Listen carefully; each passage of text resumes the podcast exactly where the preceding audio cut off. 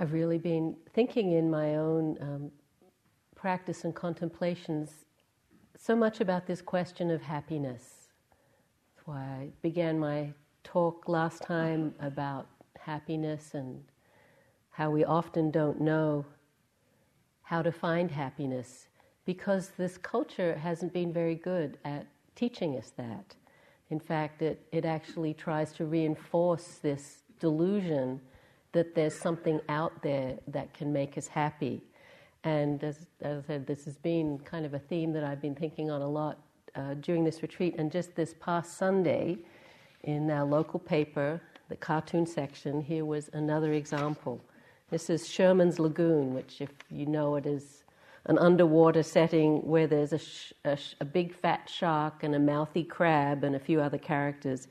But this particular one, it's the crab who's Hawthorne and the shark who's uh, Sherman, who, as I said, is kind of a bit of a blob. He sits around a lot, not a very realistic shark. But the crab is saying to the shark, What are you up to today, fat boy? And the shark just says, Nothing. Nothing? Doesn't that bore you? And Sherman says, Not me. I'm happy sitting here doing nothing. And the crab says, You know what makes me happy? Helping others lead more productive lives. And Sherman says, Well, it looks like we have conflicting happies. And the crab, You need to find a deeper happy. And the shark says, And you need to take your happy and just keep right on walking. crab, your happy should always be a little out of reach. That's what keeps us going. It's the pursuit of happiness. And Sherman says, But I found it already. And the crab says, But there's a bigger happy out there somewhere.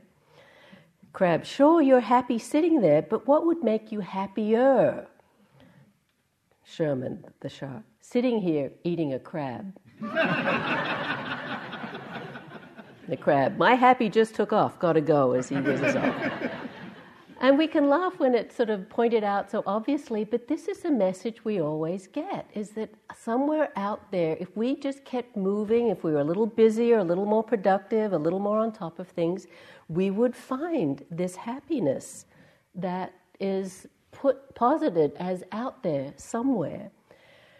But all of our practice is really about finding that that is not true, that it's not out there and to, to actually know that um, it's somewhere much closer than we might think. And that it's often counterintuitive. I, am always a little horrified when I'm just driving around and sometimes have our local public station, public radio station on KQED, and they'll have some eminent person who'll not be an expert in Buddhism, but say something about it. And they nearly always say something like, well, in Buddhism, they say uh, it's all about suffering, life is suffering. And I kind of wince every time I hear that because it's not that the Buddha says life is suffering. What he says is that opening to suffering, knowing the truth of suffering, actually leads to freedom and happiness. And that's the counterintuitive part. And what I've really been impressed with uh, these, being on this retreat with you is how many of you are seeing that wisdom for yourself?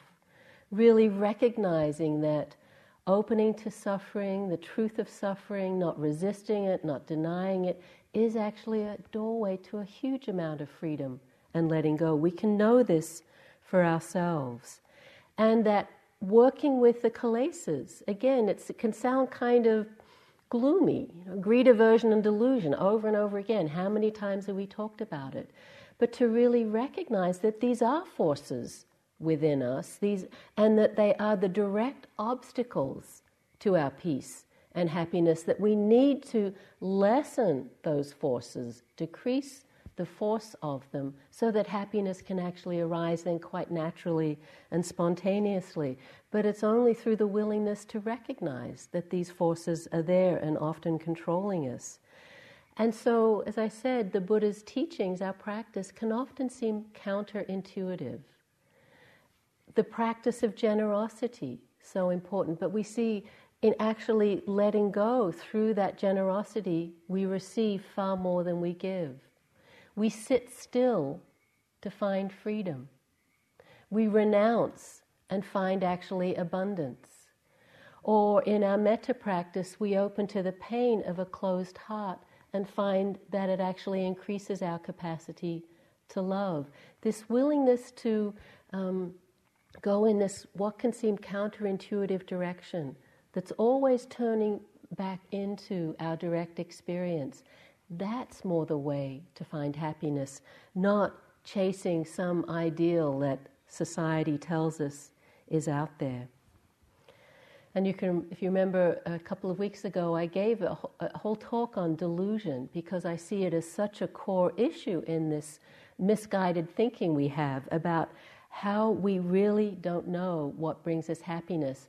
And one of the themes in that talk was a pointer to delusion called What Was I Thinking?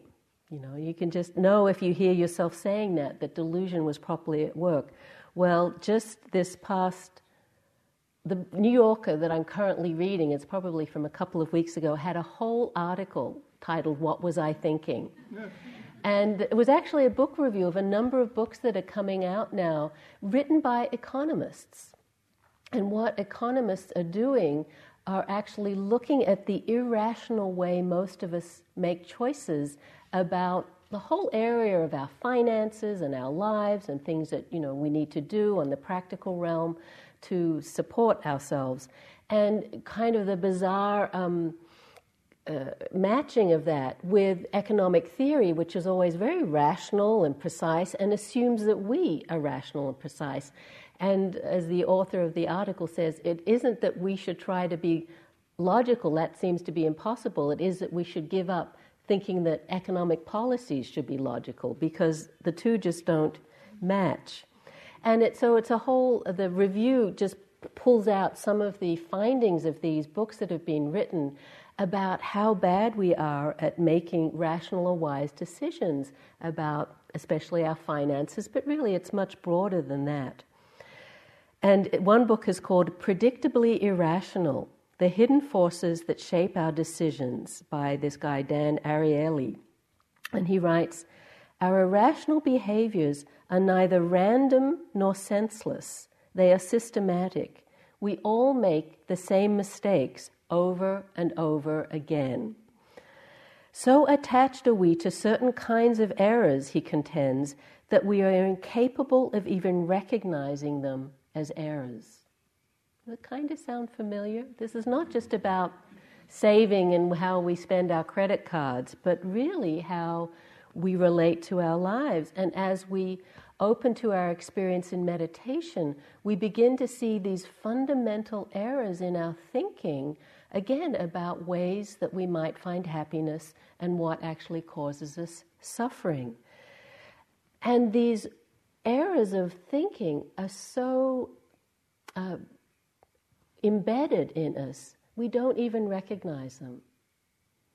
Like uh, the error of there's a permanent self, Sakkaya Ditthi, that Guy has mentioned briefly, personality view, taking all this to be me and mine that I should have control over and that somehow is going to provide me some lasting sense of satisfaction.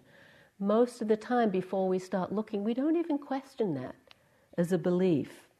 Or our conditioned habits that we're so used to playing out, we don't see there's an option.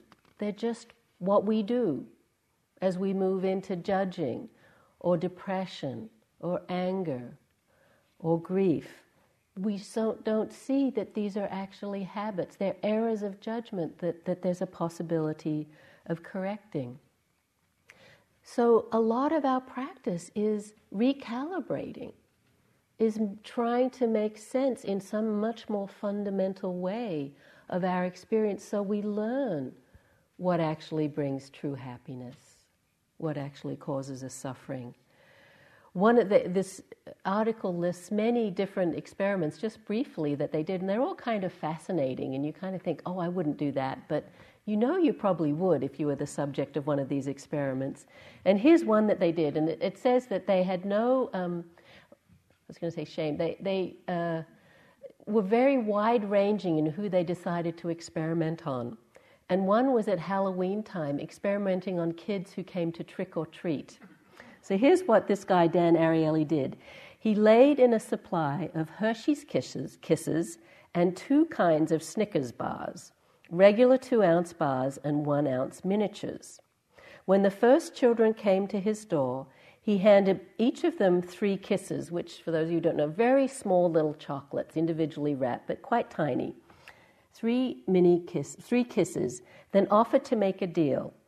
If they wanted to, the kids could trade one kiss for a mini Snickers or two kisses for a full sized bar. Almost all of them took the deal and, proving their skills at sugar maximizers, opted for the two kiss trade. At some point, Ariely shifted the terms. The kids could now trade one of their three kisses for a larger bar or get a mini Snickers without giving up anything. In terms of sheer chocolatiness, the trade for the larger bar was still by far the better deal.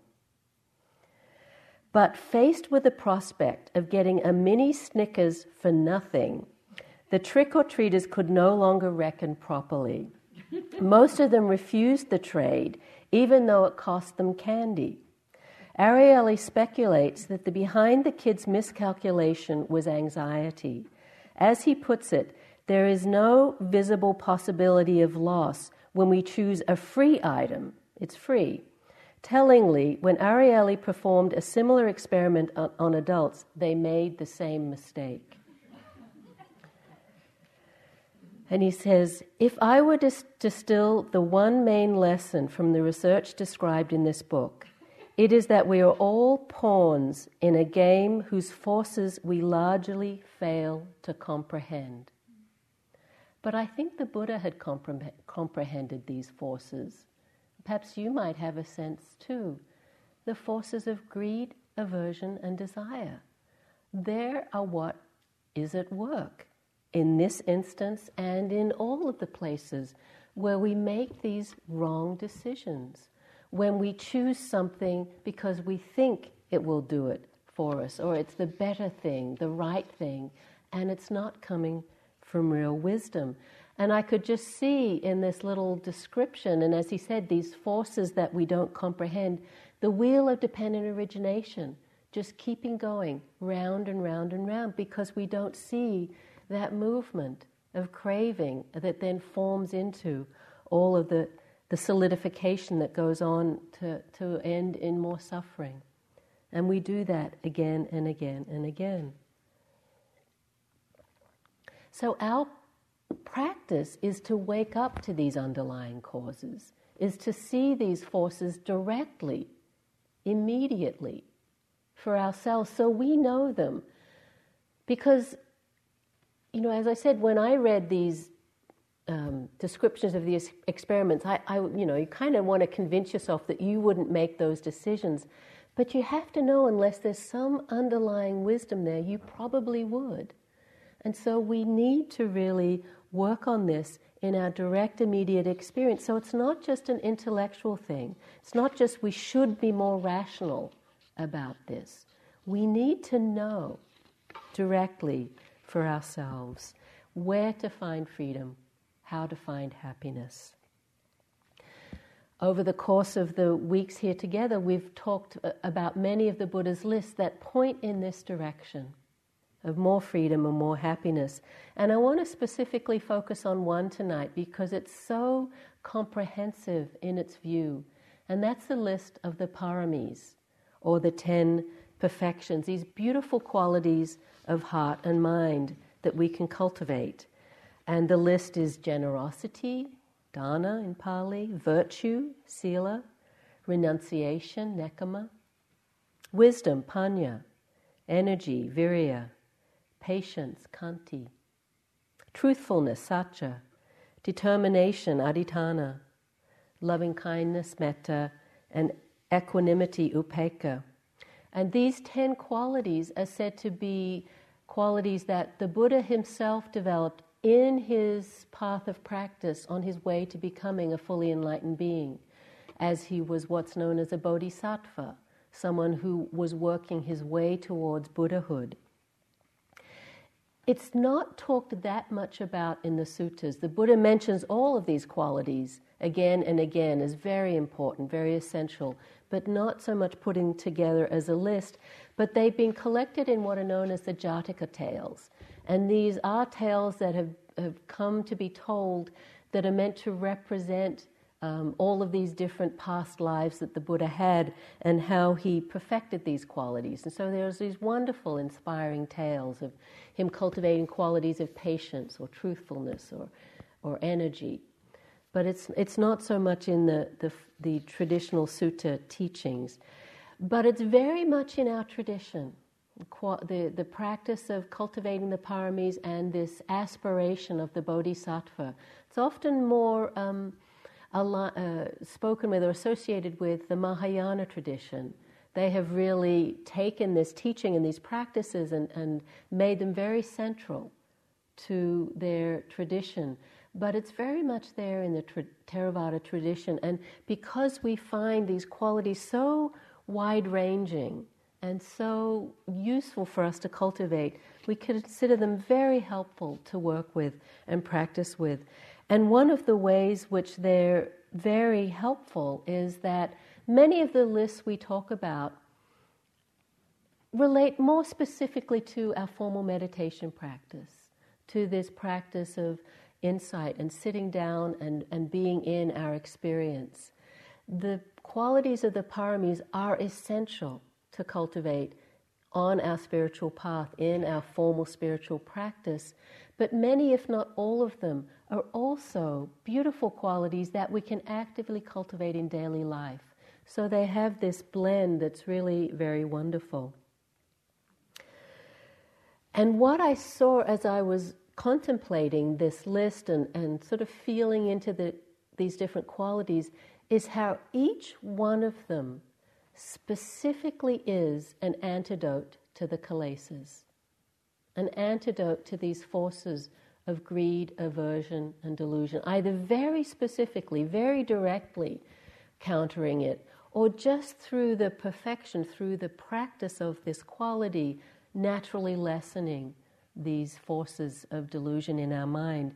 And so, this process is what we're doing all the time as we diminish and work with and let go of these forces of delusion. We're naturally cultivating these beautiful and wholesome qualities in the mind and heart the paramis, of the Brahmaviharas, of all of the, the beautiful qualities that we've spoken a lot about. So you could take any one of them and find that this balancing, this development would be happening. But if you take all 10, it's a powerful list. It's an amazing list. It's so broad and far reaching in all the different ways it would impact our understanding in our life. Sylvia Boorstein, uh, one of our, we just had lunch with her today, one of our good friends and colleagues, and she usually teaches this retreat, says that each of the paramis really includes all of the others and can be restated using the characteristics of the other paramis in their definition. That each parami is a hologram for the other. Each, par- each parami represents all of the other qualities, and I think it's really helpful to see that, the, the richness of them. She's actually written a whole book on them, and her book is called Pay Attention for Goodness Sake. And I think Sylvia's cornered the market on catchy book titles. She should make a living out of it. They're all really good. Just how she, it's the pith essence of what the teaching is about. So, this list of 10, we've spoken a lot about already, different ones, so I'll skip over those. And even you know, the others. I don't have time to do them all, but we'll just kind of do some highlights because um, they're so essential for us to be to work with in our practice. The first of the paramis is dana, generosity. And it's actually the first in many lists. There's a number of lists where the Buddha begins with that practice. Because I hope you can see, just as you feel into that quality of generosity, how directly it's being acting as an antidote for the kilesas, for greed, aversion, and delusion. It's the, the um, opposite of the second noble truth. The cause of our suffering is grasping. It's the opposite of that. It's letting go, it's giving, letting go of self centered desire. They often say if you're angry with someone, give them a gift and see how it, it's so hard to maintain that anger when you're actively thinking about what could I give this person and then go through with that action. So, really clear to see with this first one. And then, of course, it cultivates wisdom, counterbalances delusion, because we have to feel into what's appropriate, what's right in this situation. So, just I want to keep emphasizing this the richness of the paramis, how they're directly lessening these forces of suffering in the mind. This quality of generosity is such a beautiful experience to feel it in ourselves, to see others express it, to be the recipient of it. And the Buddha actually actively encouraged us to be happy about generosity, to be happy about contemplating being generous, to be happy while we're being generous. And this, particularly the last one, we're not so good at, to be happy reflecting on our generosity. How often have you done a generous act and someone has complimented on you on it and you say, "Oh, that was nothing. Anyone would have done that." You know, it was just what needed to be done. Instead of really enjoying that beauty of that act of, of offering, of letting go, whatever it was. And I'm sure we've all had many experiences of generosity, of being the recipients of generosity.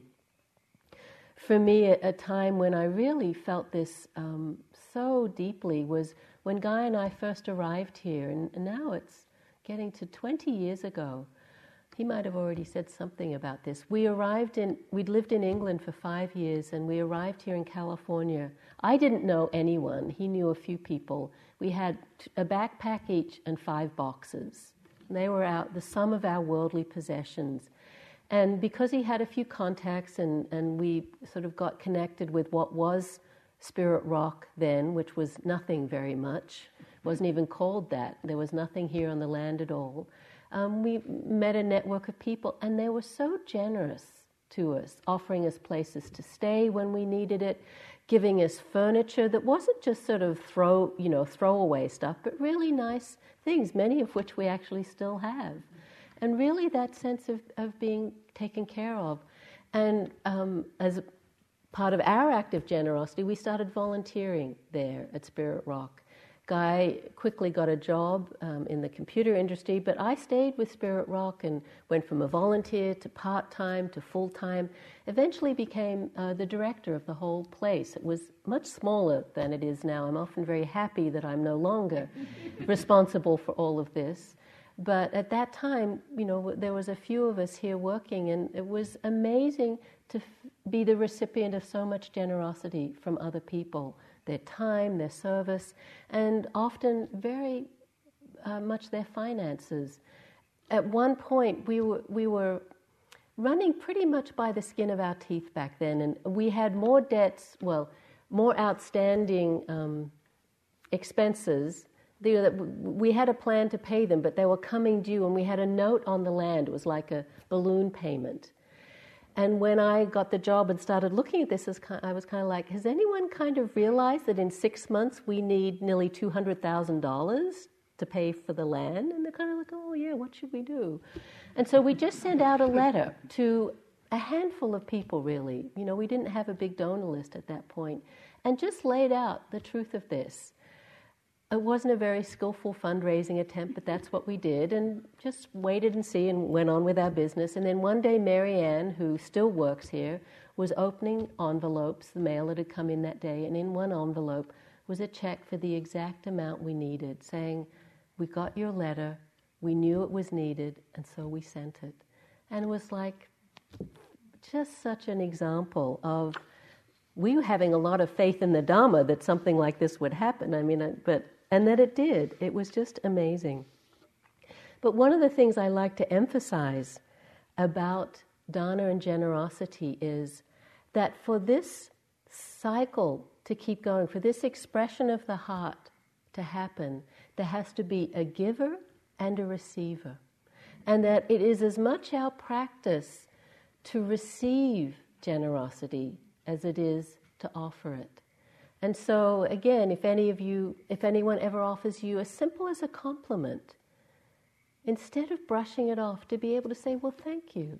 You know, that means something to me that you appreciate that. Even about as simple as something you might be wearing or some small act you gave, you did. I found this great story that emphasizes this, um, this quality. It's called Even Her Taking Was Giving. And it's, it's, it's from the Jewish tradition, Jewish tales of holy women. This is it. Shechter was a pious woman whose home in Tel Aviv was open to all, like the, like the legendary home of Abraham and Sarah. There was never a day when she and her husband did not have guests. Rabbis, rebbes, and simple people alike all ate at their table, and everyone was treated like a king or a queen. Some guests lived in the house for months at a time. Sometimes there were 10 such guests, at other times as many as 30, and all of them were made to feel as if they were in their own home. Chaya was always ready to give everything she had to another human being. She had reached perfection in kindness, and her giving was done wholeheartedly and joyfully. Another aspect of her perfection in kindness was reported by one of her sons who said that her, his mother had once sent him to borrow some money from a neighbor. When he returned with the money in hand, she took the envelope with the money in it from him, from him, placed it somewhere, and never even opened it. Her son asked, Mother, why did you borrow the money if you didn't want to use it? I did it, she explained, so that our neighbor won't be ashamed to borrow from us when he's in need. And it's just an example. We need to keep this cycle going so that that parami can be perfected by others as well as ourselves. So, of course, there are many ways to practice this parami of generosity. As I said, often it's financial as we give to all these worthy causes. But I think even more important is what we do with our time, how we express that generosity to our friends, to our family, and of course to places like Spirit Rock that wouldn't exist without so many people so selflessly giving of their time and energy to do all the things that need to happen. But as we contemplate this, again, the other parami of wisdom needs to come in. It's not about giving everything away or giving until we're exhausted, of never being able to say no. We need to be balanced in this. But I really see if I have the impulse to give, and I know it's a true and generous gift, that it's a coming from a, a real place of clarity, then to follow through with that. I very rarely, I don't think I've ever regretted that. You probably know that beautiful line from the Buddha if you knew as I know the power of giving, you would not let a single meal pass without sharing some of it. And really to see how this practice of generosity gladdens the heart.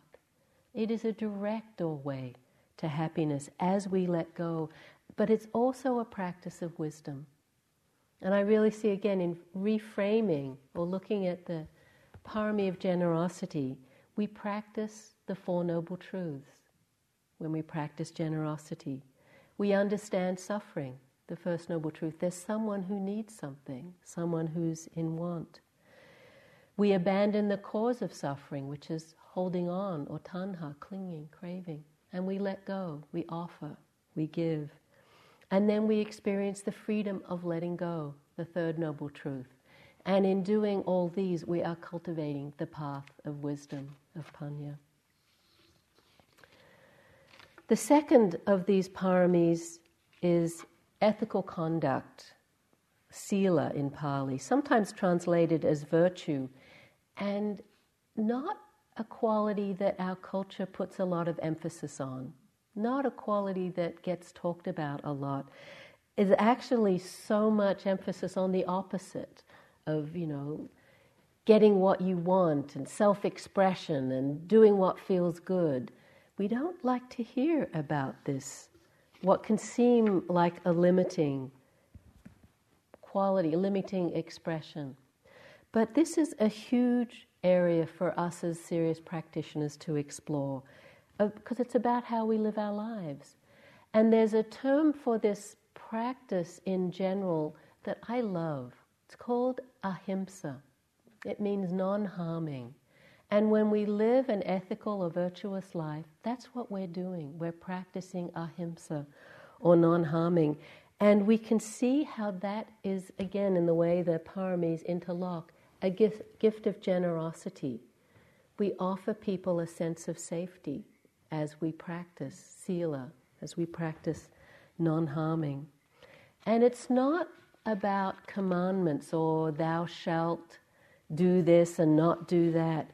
Really, to see the practice of non harming, of the precepts, as a training that we're learning from them, we're being informed by them, not dogmatically adhering to them. And that we need to assess each different situation and see what's called forth from us. And to see that they are actually a source of great contentment, ease, and well being. They're not a constriction. The Dalai Lama has some great writings on this. He has a whole book called Ethics for the New Millennium, highlighting the importance of this quality. So I'll just read what he says about this. Consider the following We humans are social beings. We come into the world as the result of others' actions. We survive here in dependence on others. Whether we like it or not, there is hardly a moment of our lives when we do not benefit from others' activities.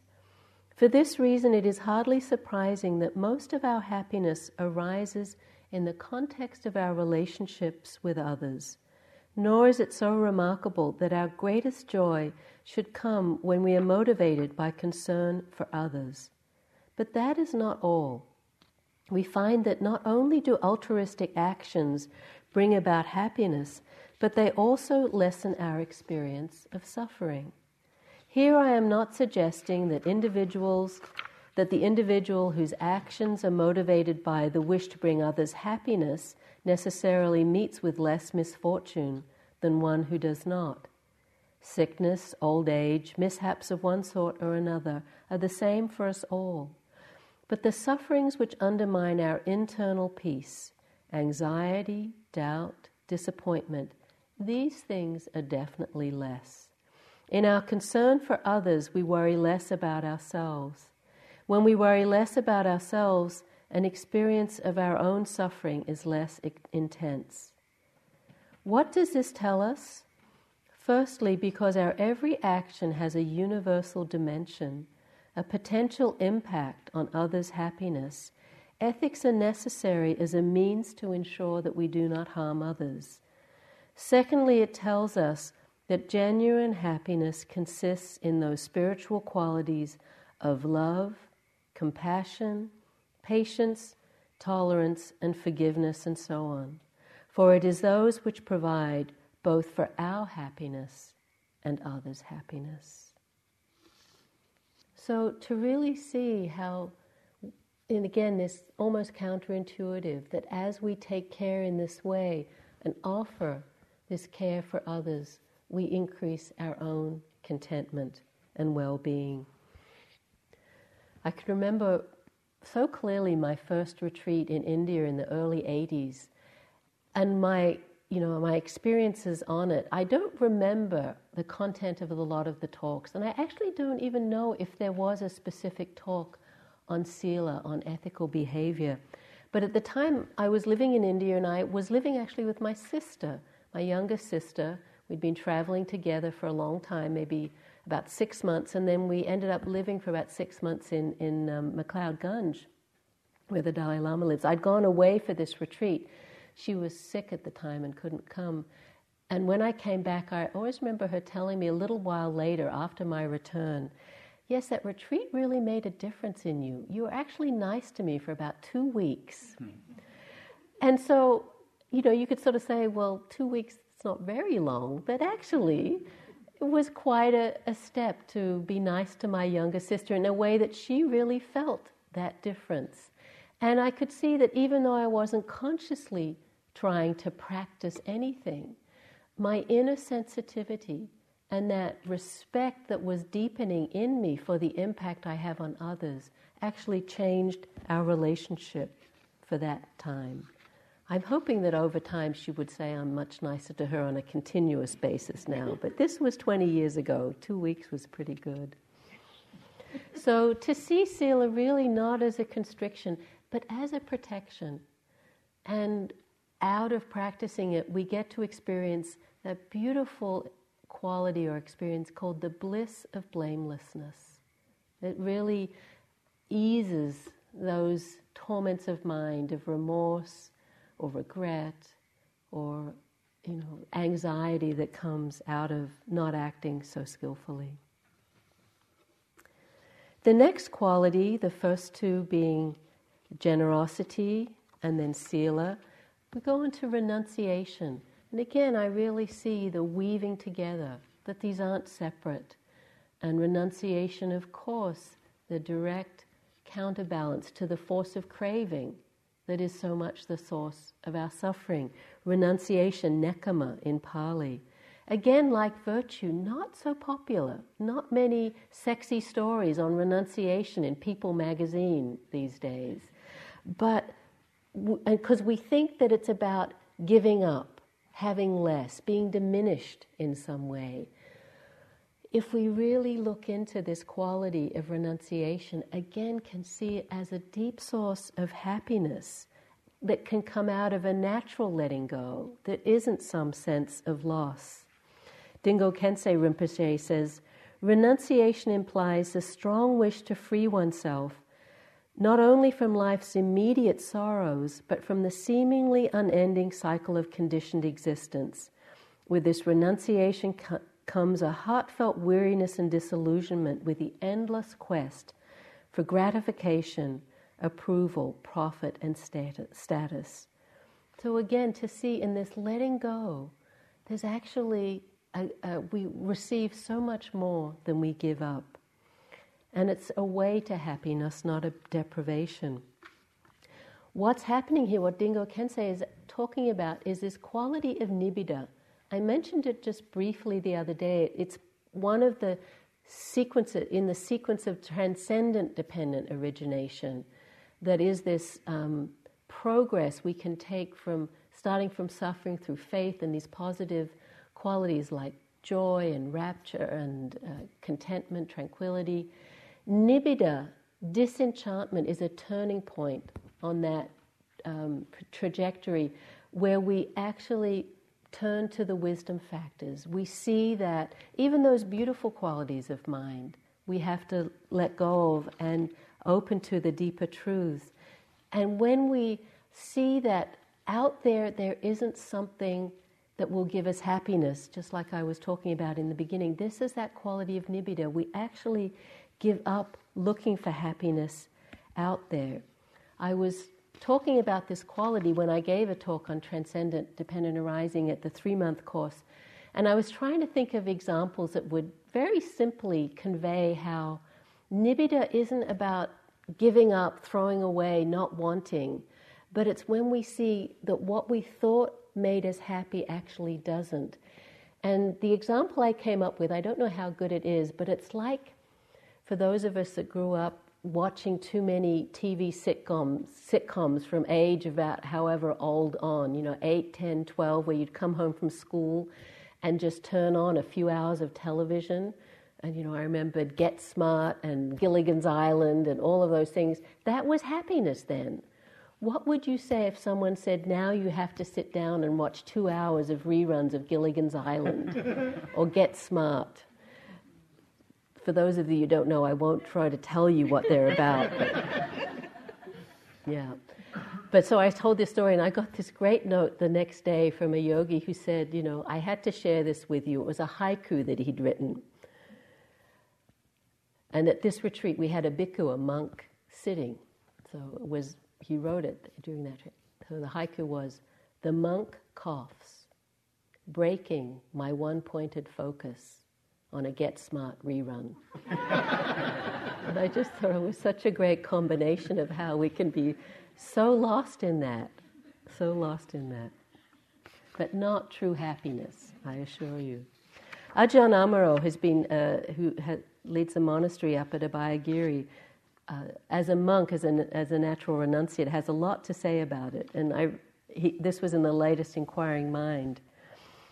He said, When you relinquish control and take on the simplicity of the renunciate life, you have an opportunity to reflect on all of the things to which you've become habituated. You take on restrictions in order to contact the most profound dif- dimension of your own nature. If you're continually seeking comfort or trying to arrange the material world to meet your preferences, then you don't notice those areas of bondage and attachment, and they remain barriers to accessing the fundamental, unconditioned nature of the mind. So, again, really using this not as a deprivation, but to work with our interior experience in a very direct and immediate way. And as lay people, we don't have those taken up external um, renunciations of monks and nuns, 237 or 256 rules. So we need to explore this area to see if it's a place to actually find freedom, to see if it's a place that can add richness to our lives instead of thinking that it's going to come out of more and more accumulation. And also in this day and age, it's, it's really our responsibility to look at the way we live our lives given the state of the environment. Carbon footprint. Uh, you know, I can't be happier that this term is becoming more and more common. You know, I hate to tell you, we just had the Oscars. One of the things that maybe you had some grasping for or some nibbida about, not needing to know who wore what. What are you wearing? I love that question. No, who are you wearing? They say. It's like, who am I wearing? Total Sakkaya Ditthi. Talk about personality view. Oh, what was my thought on that? Oh, got lost. It was a carbon neutral Oscars supposedly. So there we go, it's getting into the mainstream. This is part of our responsibility in being custodians of this planet, is this quality of renunciation and how we can live more skillfully.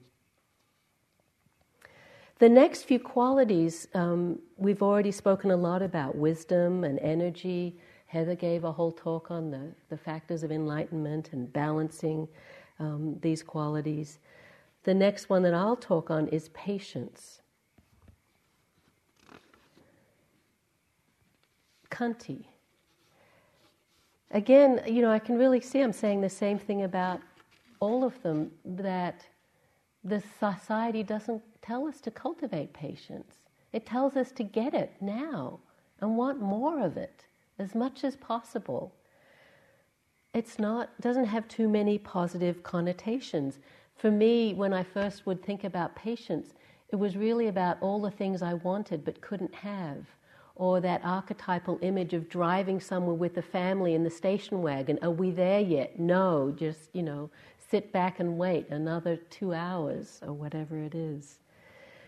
But you may have noticed on retreat, it's a quality we need to cultivate as the days and the hours and the weeks go by just that sense of willingness to keep coming back and keep staying present because there is nothing that can seem longer like a walking period where we're restless and wanting it to end.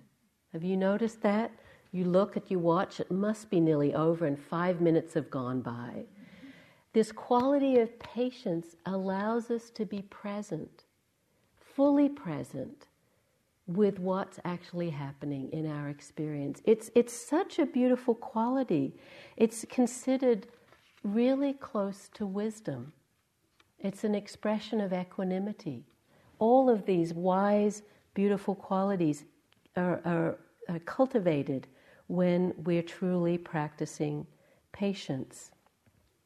It's not just about tolerance or forbearance, though you can sometimes feel that because it recognizes that our experience may be a little difficult.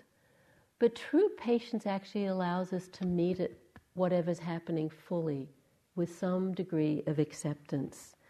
Again, quoting from Sharon in her beautiful book, A Heart, Sharon Salzberg, A Heart as Wide as the, wide as the World.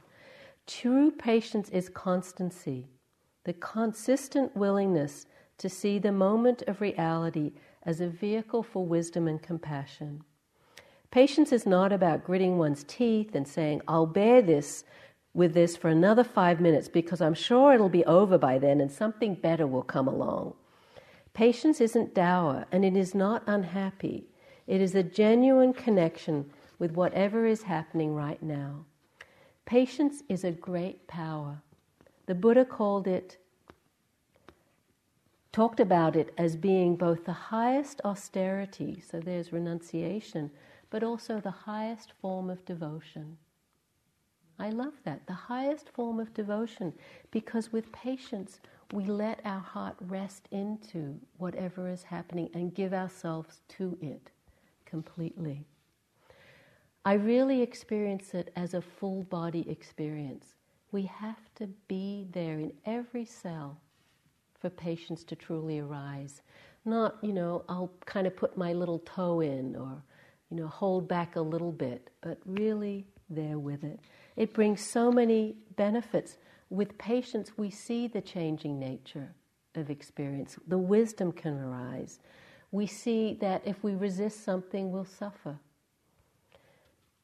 And we begin to see this process of arising and passing, of dependent origination that I t- spoke about. So it really is a practice of being present and allowing us to open to and love this mystery that we live in all the time because we're there for it. We're open to it through this beautiful quality of patience. Truthfulness is the next parami Heather gave a whole talk on because it's so important for us, both the truthfulness in our speech, the way we interact with others, but even more important, this inner truthfulness that she spoke about so beautifully. The next quality is determination or adhitthana. This is that quality of endurance that enables us to continue. We all know retreats are difficult.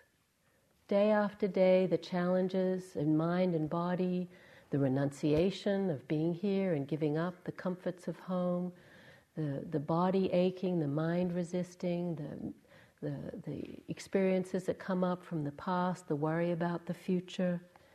We need determination to keep going in the face of those, in the, from sitting to sitting, to get up in the morning. All of this requires determination. But it's a quality that needs to be in balance. As Heather said in one of her talks, I remember, it has to be possible. Whatever it is we're making a determination to do, we have to have this faith or trust that it's doable. And then we can bring this quality fully to bear. So it can be operating moment to moment in our you know, willingness to be there in experience, to sit, to sit a little longer, to walk more diligently, to bring more continuity to our practice. We can also bring this quality of resolution or determination to our understanding, to actually arouse a determination, the adhitthana, to really be with some experience. May I see into the depth of this, see the heart of this or the root of this, whether about, it's about something very personal or the Four Noble Truths or the cause of suffering we can actually make a re- resolve to see into that. And it can be a really helpful way to practice. May I know this? May I see this truly? Really helpful. I found this beautiful little uh, uh, gatha from the Therigatha, the sayings of the elder monks at the time of the Buddha. It's too cold, too hot, too late in the evening. People who say this, shirking their work, the moment passes them by. Whoever regards cold and heat as no more than grass, doing their duties, won't fall away from ease. With my chest, I push through wild grasses, spear grass, ribbon, ribbon grass, rushes, cultivating a secluded, gla- secluded heart. I just love that. It's too, even back then, it's too cold, it's too hot, too late in the evening to practice. If you say this, you'll fall by the wayside. But I push through wild grasses, spear grass, ribbon grass, rushes, cultivating a secluded heart. The next two beautiful qualities are metta and upekkha. Again, we've given whole talks on these. We've spoken about so much. So I'll just begin to close with just some reflections on all of the qualities as we can develop them, the qualities of generosity. I'll read them actually all through, and as I say them, just see if there's any resonance in you about these qualities. Places where you feel they're somewhat developed, places where you feel you don't, they're, they're there, but you know they could be brought more to fruition, and perhaps some that you haven't yet even turned your attention to. Generosity, virtue, renunciation, wisdom, energy, patience, truthfulness, determination, loving kindness, equanimity.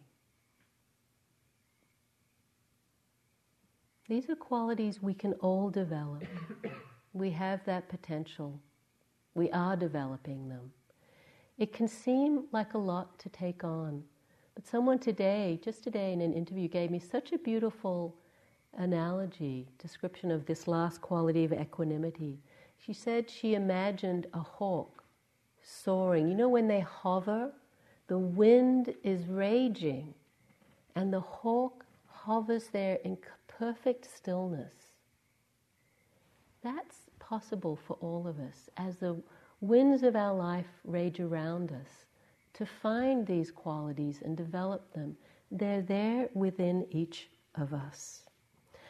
i am just in the middle of reading this great book called Three Cups of Tea. Many of you may know it. It's about this guy, written partly by him, but with a, a, a co author, Greg Mortenson. And his story is that he was a very experienced mountain climber and made an attempt on K2. It's, I think, the second highest mountain in the world in Pakistan. Very rugged mountain. And it was a failed attempt and actually ended up, ended up with, I don't think anyone died, but a lot of people severely injured and they had to carry people down. And he just got so depleted that he could barely make his way down off the mountain. And in coming down, he kept getting lost.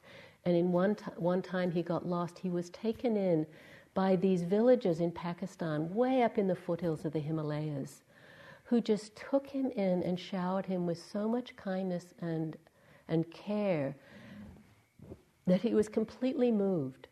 And as he spent some days with them and saw how they lived their lives, life of talk about renunciation and, and, and simplicity, and saw the children were being schooled, the remnants or whatever there was of a school was this rock shelf out in the elements higher up above the village.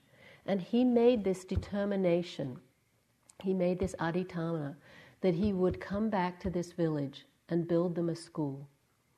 And the villagers said, Well, that's very nice, but a lot of people have said, they'll come back and help us. We'll see you when we see you.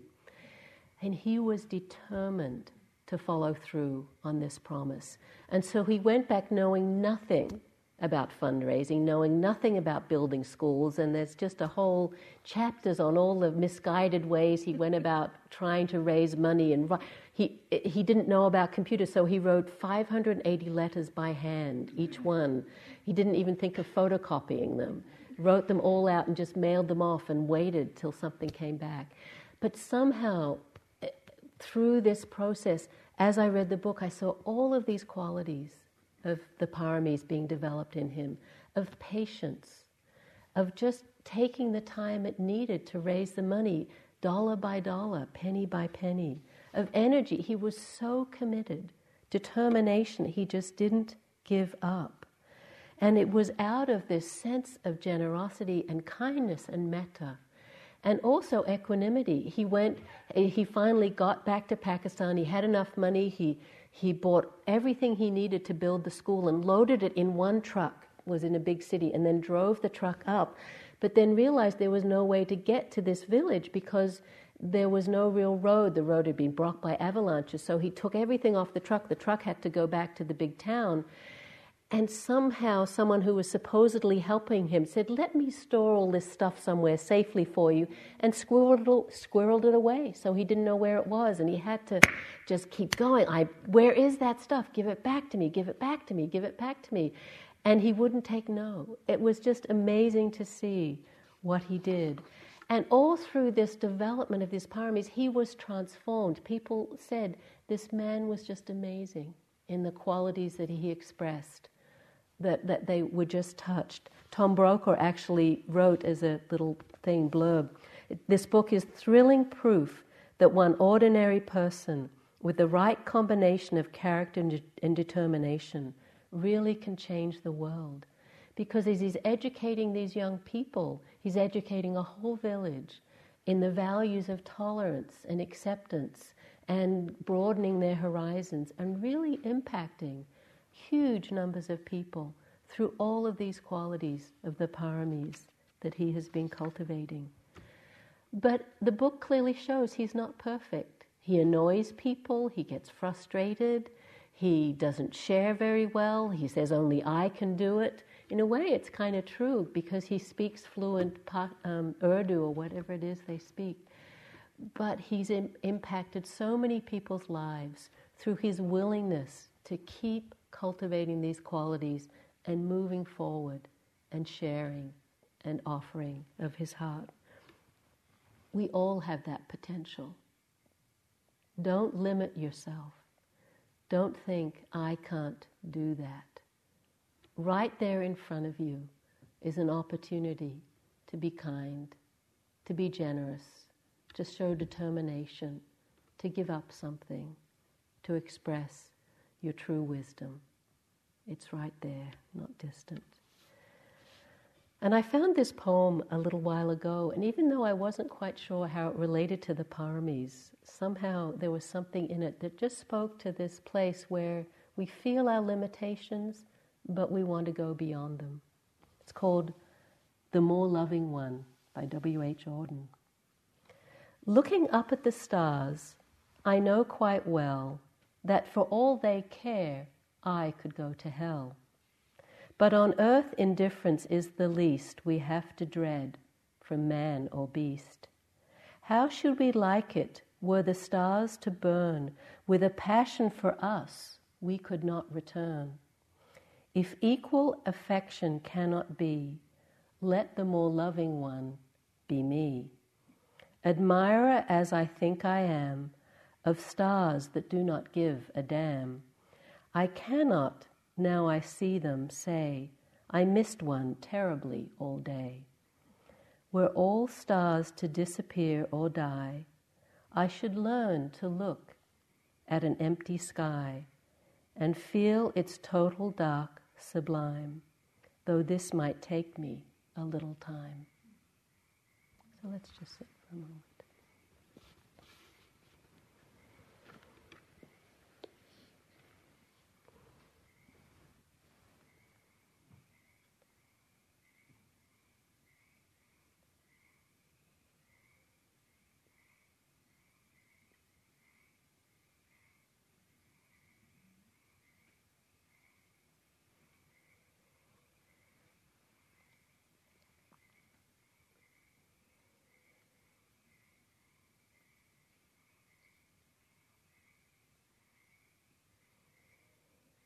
Were all stars to disappear or die, I should learn to look at an empty sky and feel its total dark sublime, though this might take me a little time.